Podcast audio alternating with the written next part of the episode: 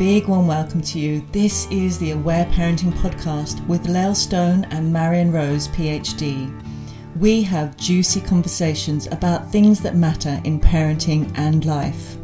We're exploring all that aware parenting has to offer from many different angles, and we are so glad that you're here. Hmm, hello, and a big warm welcome to you. My name is Marion Rose. And I'm Lael Stone. And today's podcast is called Teenage Edges, and it's all about teenage edges, not only for the teenagers in our lives, but also for us in relation to the teenagers in our lives. Lael, over to you. uh, I think this is, I mean, we talk a lot about little people, and we do have um, you know, we have quite a lot of listeners who often, you know, write in and say, I'd love to know a little bit more about that tween and teenage years. And also for those who do have young children, this may be something to keep in the back of your mind as your kids do get bigger. And, and you know, the principles of aware parenting, you know, I think they don't change. They're, they're all the same, which is what we're going to talk about today. But they have just i think different nuances and they call for different stuff from us as our kids grow. So obviously in those little years with babies or toddlers you know it is a lot around listening to big feelings and power reversal games and all that kind of stuff that we can do to um, foster connection cooperation to um, help our children release stresses and tensions and fears and all that kind of gorgeous stuff and the same thing still applies to kids when they're in school age, you know, and when they're teenagers. It just may look a little bit different. So we're going to talk a, a little bit about that today. And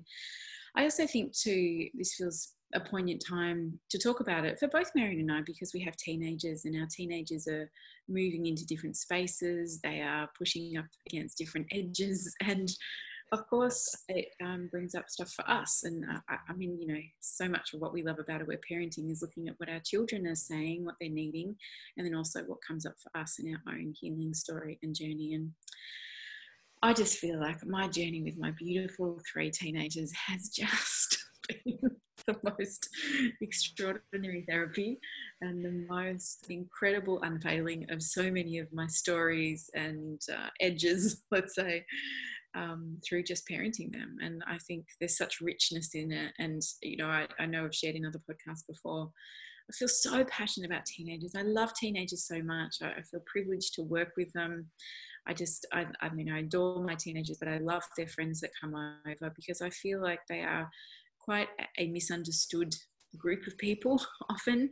And um, I think there is so much richness in there. And I think we can just foster so much magnificence from our teenagers when we give them the space and the holding to do it. And I feel like teenagers are our future. And I think this is why we need to be more aware of how we how we turn up for them because I think they are the ones that are going to make big changes on the planet, which is what we need at this time. Mm, we so do, don't we? Uh, Lael, you were just helping me just before, weren't you? Just before we started pressing record on this exact topic. I always think Lael is such a is such a font of wisdom around teens and our own journey around being with our teens. So thank you so much, lovely. And and I mean, just even simply, we were just talking about you know where Marion was at, and I was sharing where I've been at with my teenagers, and I mean, one of the big questions I always come back to whenever, at any age with our kids, but particularly teenagers, I think because we remember a lot more. Often, when we might work with a parent and we say, you know, can you remember what it was like when you were three, when you were six? A lot of people don't have any memory of what that was like, but we often have much clearer memories of what it was like when we were teenagers, and, and those feelings are often a lot closer to us to access around where we didn't get our needs met or feeling misunderstood or just not knowing where we belong. And I and I just said to you, Mary, you know, where, where were you when you were 18? you were yes, getting drunk wearing high heels. and interestingly enough, when I was thinking about a podcast and I was I'm so happy when I think about my 18 year old daughter and 13 year old son. I think that all the things that I that I did that I'm so glad that my daughter doesn't do, just like going out, getting drunk and wearing high heels. And my son is connected with his feelings at 13, really happy, nearly 14, really happy to be, to cry and to tell tell me when he feels sad and all of that. But I was thinking as well. One of the other things I was thinking when we were preparing for this over the last few days is um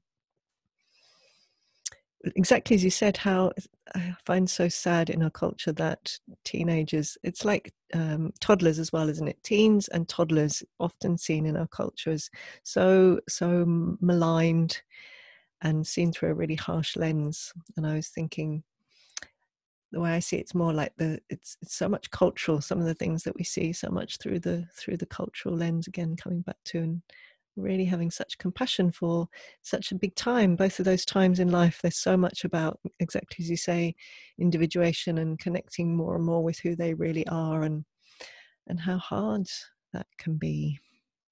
Absolutely and i think a lot of those elements from society uh, you know when we we stand back and i know you love looking at a big picture what we're often asking our teenagers do is, um, is to conform like we'll wear the same uniform, all do these subjects, all do these things with a bit of variation, but to still conform to this idea of being a good, studious teenager. And, you know, teenagers are all about finding who they are, finding the edges they go to. You know, even if you look at we've talked about this in another podcast, just the way their brain develops when they're teenagers are all around finding greater risk, getting greater dopamine releases in their bodies, around thinking outside of the box, around looking for connection but in a different way, of really asking that question, who am I outside of my family? So they do need to step outside of that box to figure out who they actually are.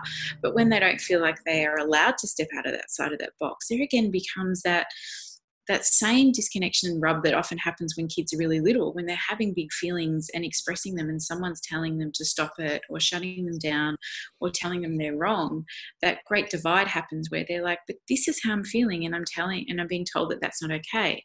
And similarly with teenagers, it can be like, Well, this is who I think I want to be, or this is what I want to try out. And then the messages they're getting back, but that's not okay because you have to fit into this box. And I think there is so much richness when we give our teenagers more opportunity to express who they are, how they feel, what they really think.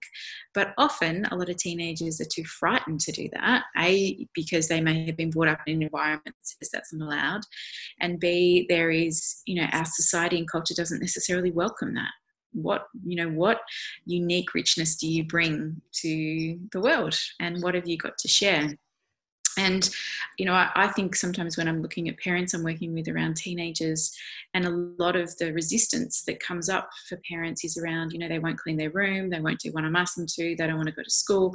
The stuff where children, I think teenagers are naturally going, well, yeah, that's not my priority. Much like a three year old doesn't want to pick up their toys, a 13 year old doesn't want to do the dishes. And part of it is going, well, how can I help you still contribute to our family? Because this is what our family values are.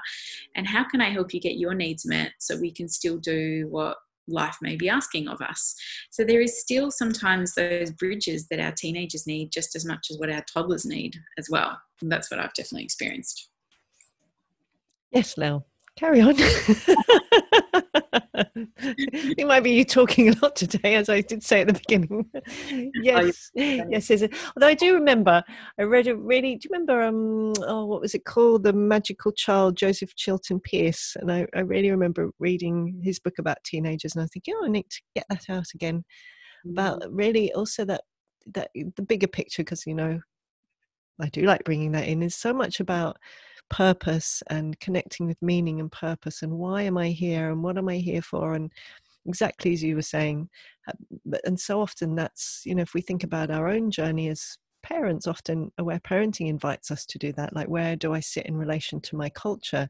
If we're uh, aiming to parent in a really different way from the mainstream paradigm which which we are in aware parenting it's seeing that our, that our teenagers are doing something similar in some way because they're being invited to um, to connect with those big questions in life, like who am I, and why am I here? And those are really big questions to be grappling with at any stage of life, aren't they? Let alone as a teenager, in perhaps um, places where that isn't so much supported or or understood that those are the kinds of things that they're. Mm-hmm. thinking of and particularly at these present times that we're living through like even more so like you know how can i make a difference? What's what's the future? I mean it's just massive really to be a teenager living these times. And I know we've touched on this before, but being a teenager in this time where there is the internet, where there is Instagram, where there is Snapchat, where there is TikTok, where we have the opportunity to compare ourselves to the rest of the world, which is quite different to us when we didn't have the internet, there is a whole lot of pressure that goes with it. There's a whole lot of, um, I think, integration we're not even aware of yet and won't understand for another 20, 30 years of what it was like being raised in those cultural ways. But I still come back to going, all right, two questions that I would ask, you know, for us when we look at the edges that that can come up for us as a parent in raising teenagers, I always come back to, okay, well, what's the biggest fear here? What are we frightened of that may happen? And, and, of course, for many parents, it's that my child will get hurt, or they'll do something really stupid, or that they'll get into trouble, or they'll take too many risks, all those kind of things, which is all quite possible. I think having three teenagers, one who is quite the daredevil and goes, There's an edge, I'm going to jump off it. Um, I bless my beautiful son, who's now 20, who has stepped back from the edge, but for a few years there, God, he was asking of me to trust so deeply because he's always the type of kid that goes, if there's something to try, I'm going to try it because that is who his nature is. And it's who he, I can see in his absolute spirit. Um, what his gift is going to be to the world is to try stuff, take in the information, come back and go, all right, well, how could we do that better? Or what what imprint does that have? And I love that about him because there's almost a fearlessness in him to go, let's just try it.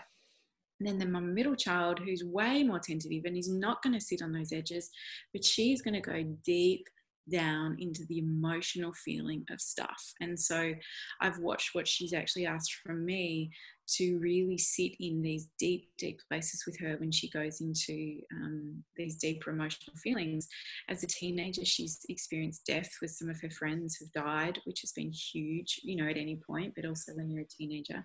She's had issues around schooling and not fitting into where that schooling is, you know. So there's been some big themes that we've worked through over the last few years as she's moved into those deep edges, which is of called from me, I think, the same sense of trust that I've had to trust my son Kai with of going out and trusting, you know, still creating boundaries, but really trusting that he will know where his center is and he always always come back to his center.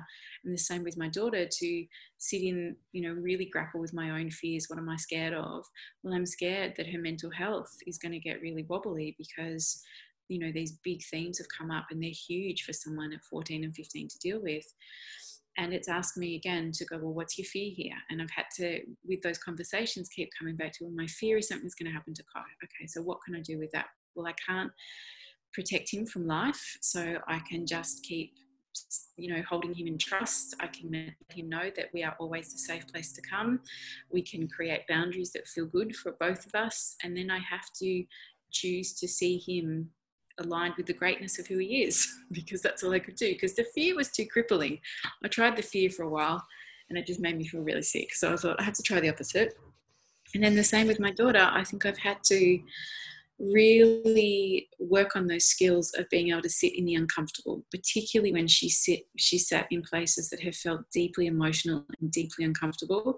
And when every part of me wanted to just fix it, wanted to take her to a therapist, wanted to do some more aware parenting on her, I've had to just sit in a place to say, well, and here's my next question. What did I need when I was a teenager? So can I offer that to my daughter? And so that would be my second question I'd always pose to parents. What's your big fear and what do you think you needed? And for me, in both those times, um, you know, my, my, son is a lot more like my husband, and he was a total daredevil when he was a teenager. I mean, his stories. Do you know what's pretty rich too? Is you when your kids get old enough, when they ask you the questions, what are the stupidest things you've done? And when you feel like it's actually appropriate to tell them, God, they're funny conversations. We've had many beautiful, candid conversations around what was the stupidest thing you did? What did you get caught for? And my husband looks at me, I'm like, oh, you've got to tell them. You've got to tell them. doozies. And the kids love it and they'll be laughing and they'll be like, I can't believe you did that. And I'm like, yeah, like we, we all have done stupid stuff sometimes because we're, we're learning about who we are. And, and so um, I think within that, my husband has been able to wrangle, or, or, we've been able to have conversations of I've said to him, what you know, when you were doing these things, what did you, you really want from your parents? And he was really able to go, I wanted them to trust me. I wanted them to, I wanted to know come to them and say this is what i'm doing or that's what i've done and that's safe and so we really made that really clear with our son that we could do that and then i guess the emotional parts for my daughter she's a lot more like me you know i also felt very deeply as a teenager and if i look back at my teenage years it was full of a lot of angst around knowing there was a bigger purpose in life, but I didn't know what that was, and wanting to belong, and, and am I pretty enough, and all the stuff that we often go through. And I felt like I just suffered with that myself. I never really shared that with anyone. And I certainly didn't take it to my parents because I didn't feel, I felt like I was going to be judged or I felt like they wouldn't understand it. So to be able to go, okay, well, what, what did I need and what could I offer to my daughter, which was just complete acceptance of where she is, is where she is and I'm here for her no matter what. And I feel so grateful to her because I could almost start crying. She has taught me so much about sitting in the uncomfortable and witnessing that and bringing the love to say, I see that you can move past this, and I see that um, who you are is magnificent. And even though it's uncomfortable, I- I'm going to sit here with you and hold your hand because I believe that you'll find a way through and because I mean, these tears here for me because I think that's what I wanted, but I also see the gift that she's allowed me to experience that. And then what that's done for her then is help her find her truth and find her way through that. And there's still times that feel wobbly, but she says to me often at 17, You and dad are my safest place. And there is nothing that's too big that I don't feel like I can bring you. And even though sometimes I don't want to talk to you, I want to talk to my friends I just know that that's where I can come. And um, for me, I just feel okay, no matter how rocky whatever goes on, that that is there. And I think that's where I love aware parenting so much because it's not about raising your kids in this way so that they never have hard times or they never have stuff they can't process. They need to have the hard times. There needs to be stuff sometimes they have to rub up against because that's how we build, like we talked in that beautiful resilience podcast, it's how we build resilience to feel the hard stuff, sit in it, and know that we can move it. But what aware parenting does is say, hey, I'm here to hold your hand if you need. And um, and I see the, the absolute gift in that. It's not about raising children who aren't going to be able to who, who don't feel hard stuff, but it's raising kids who say, This is hard, and what do I need to lean into to guide me, to help me, and knowing that I have the tools to move through it. I think that's where I see the absolute beauty. And oh, I think so touched, Lael. well, I'm just going to say my third child, who's 12, you know, and really, she often we joke she acts like she's 17. I haven't quite figured out exactly what that story is going to be, but she's getting there.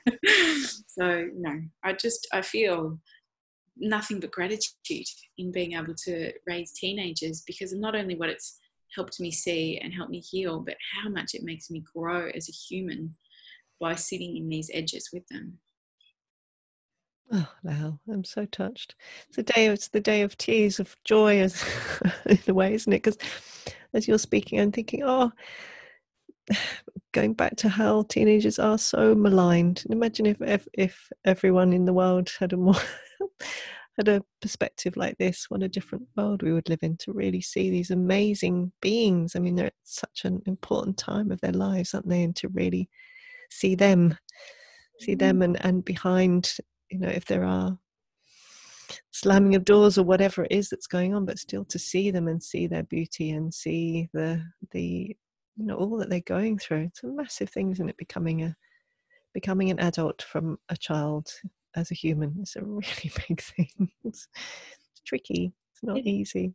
And I think even for those parents, you know, and I, I, know this, a lot of the fears in having worked with teenagers, you know, for the parents is that they're going to take drugs, they're going to drink, and all those things are are exactly what teenagers are, you know, lined up to do on many levels because it's the ultimate control pattern or repression mechanism. You know, when they get old enough and they're out there, you know, with their friends and we might not know exactly where they are, you know, there's all these things that there's like, oh, new discovery, new pieces. And of course, that brings up a lot of fear for us of like, I don't want them drinking and I don't want them taking drugs. And of course, we don't because we, we, we want them to be, you know, centered and connected to who they are. But sometimes they might do those things. And that is going to bring up our our you know wobbly bits for sure and you know for me i think in having many conversations around that with my kids I've always said to them, look, I totally get that you might be curious to do that. Of, of course, you would be curious because people talk about it and and sometimes it feels really good to not want to feel what we're feeling. But my biggest concern is if you want to do it all the time because then i'm like what are we what are we not dealing with? What are we hiding from? Where are we checking out? And that's been a conversation we've had many many many times that has been really profound because I think it's also helped them see their friends that do do it a lot, or when they've been witness to that, they can say, you know, they do not want to deal with stuff. I can see why they do that. It gives them a whole different perspective. And I think that's been really brilliant to have very open conversations around that with our kids as to the why. And that's the same with things like sex and sexuality as well. You know, why do people behave in certain ways? You know, how do they express that? Instead of judgment, maybe we go, well, what's what what do you think is going on for them in that to help bring some more awareness? Because God, I wish I had have had those conversations when I was a teenager around drugs, around sex, around relationships. It would have given me so much more insight. And I may still have done the stupid things I, still, I did, but I look back and think those pieces of information would have changed a lot for me, for sure. And to open up conversations like that with our teens, and these are not conversations you have when your kids are 15. Like these are conversations we start to have when our kids are moving into those tween years, um, to just normalize the conversations to know that they're really safe topics to talk about. I think. Oh, I think you're amazing now. Thank you. I love teenagers. I love it. I love, you know, I just uh, feel like I've been doing a PhD in um, emotional awareness through raising kids. It's just, it's the next bit. You know, the other thing I'd love to talk about too is that um, and another theme I see that comes up strongly is really trusting their story that is going to be different to ours because it's so um, easy to be like, this is what I think it should look like. And particularly if I guess we haven't done a lot of our own processing and work around expectations that may have been put on us when we were kids, um, you know, that we feel that we still are carrying through or it must look a certain way. Our teenagers will often bring that up to us in a big way if they feel like there's these big expectations about who they should be. And I think that's another really core piece as a parent to lean into as to what expectations am I putting on my children, even completely unconsciously, subtly, that we don't even realize a lot of the time. Mm. And I think really embracing that our, their stories are completely different to ours. And their job is not to make us happy and it's not to get good marks because we'll be proud. It's not to do any of that. It's for them to find who they are and live their most magnificent version of their life. You know, that for me again I think is is a really beautiful edge to lean into too that can rise for parents. Mm, I love what you're saying there, Lael. In particular, it's a really big thing, isn't it, to to do whatever we can to make sure we're not trying to get our needs met through them. that might be, uh, you know, encouraging them to do something that they're actually following a life direction that is that is something that we wanted or we want for them, that but actually is not what they really want in their in their hearts. So I think that's such a key thing, isn't it, for teenagers for them to really be supported in following their unique callings and their preferences and their interests, mm. not doing what, they, what we think they should do. Which can be sometimes so jarring too, if you know if they've shown a love for a certain sport or they're doing something and then it's really common at 16, 17 to go, no, I don't want to do it anymore. And we can be like, but no, because you is a piano. You're really good at it. And that can feel so hard as a parent to watch them like because I mean my husband and I talk about this all the time. My daughter the other day, we're sitting in our bed at like midnight wanting to have this great chat. And both of us were like, oh my God, we're so tired. But we're like, no, no, let's have this opportunity now. You know, when she was just so chatty and she's like, she had this app and she's like, let me ask you all these questions so I can find out more about you. And I was like, okay, so just asking these questions like, you know, when was your first kiss? And, um, you know, what was one thing you regret? Like just really funny, great questions. And so she was asking, you know, what is it that you regret? And for my husband, he definitely said, I gave up soccer. And he said, because now, you know, at 48, I wish I could still play the way that I did, which, you know, doesn't happen because you get older and we get slower. But he said, um, what happened for me when I was 17 is I was on the brink of being really great and then I got super scared and so I gave it up because I felt the pressure was too much. And he acknowledges that some of that pressure came through his dad, even though his dad was like, you know, you don't have to play. There were still elements there for him. And so he was saying to my daughter, I, I wish I hadn't have given it up and um, she was like, well, you know, but don't you think at the time that there were other things that you needed to explore? Like you can look back and say that now, but surely there were other things that you needed to do at that time that created space for that. And I was like, there's some good wisdom in there. 17 year old. Um, but with even within that, he was saying, yeah, it's funny, you know, we, we can be adults and look back and think, I wish it was this. And, and of course, our son played soccer for a long time and at the same age decided to give it up. It was very there's a lot of processing going on there. but my son, when I say to him, "How do you feel about?" it? he goes, "Nah." He goes, "You know that pressurized situation of professional sport was not for me." He said, "I want to do it because I love it, and I still do it now because I love it. But there's other things I want to do." And what was interesting was in when I was looking at the contrast of that, I think my husband has often said, I haven't really fulfilled the things in my life that have really lit me up because I felt too scared, which was part of his story. And yet I see my son where there's freedom to be who he needs to be. He jumps into whatever he is and goes, I'm going to give that a go. How does that feel? It feels amazing. Okay, now I've done that. I'm going to move on to the next thing without holding on to those regrets. I don't know, different nuances within it. But I think that's a very interesting thread to to look at is, you know, what are our children's story and what are our stories and do we even subtly you know place that on top of them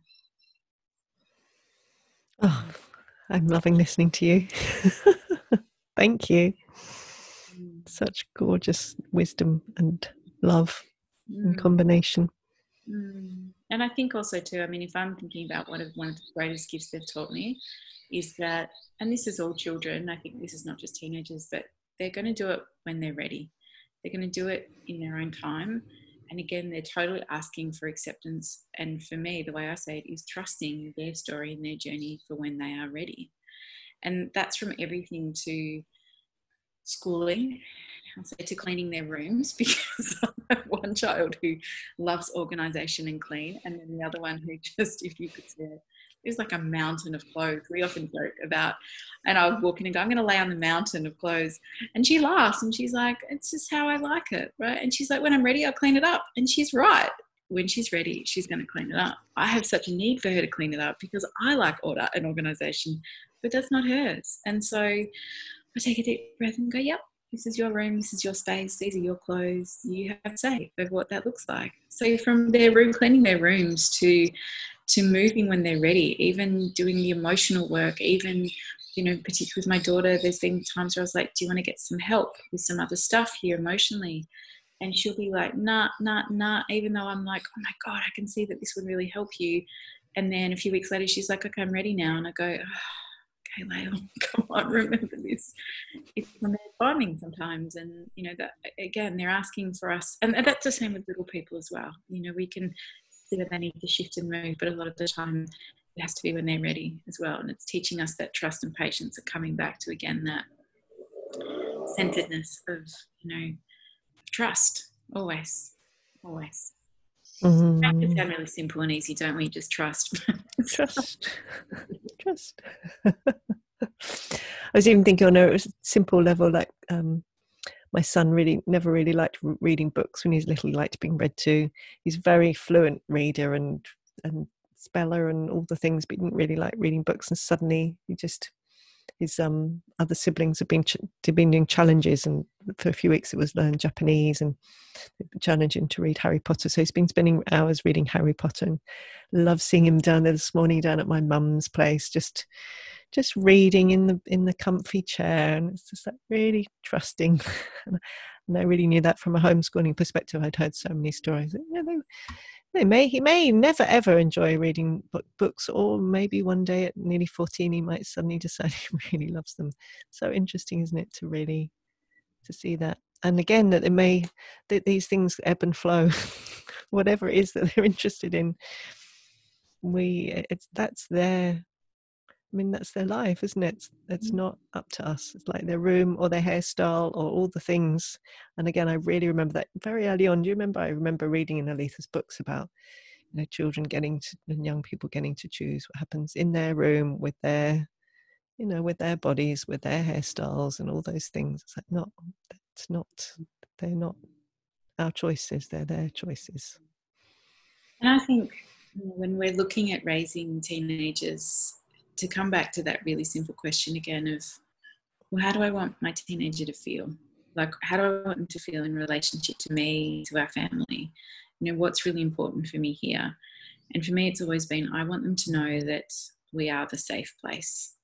And you know they are free to be who they need to be and that we are the safe place for them to lean into when they need to so everything has always had to come from that for me. And and you know there's been tricky times. I've shared this in other podcasts where things have popped up and i'm like wow i don't really feel equipped to handle this. And then i've had to have like a pause and my husband will go and sit down. I'll go okay what would what would we do? What would our parenting say we do? And we're like we don't know. We'd go, I always come back to what would connection look like here? Okay, well, connection would look like let's go out and talk about what happened. Let's hear about what it's like for them. Let's hold a space of um, safety and then let's navigate together. Do we need a boundary around this? Is there going to need to be repair around this? Like, what do we need to look at? And um, and many times where we haven't known, we've really had to do our kind of debriefing first of what are we feeling, what's going on for us, what's this pushing up, what do we need to look at, and then go back and talk to our kids, which is what you can do with teenagers. Not so not so easy with toddlers sometimes because you know right in the moment they usually need you.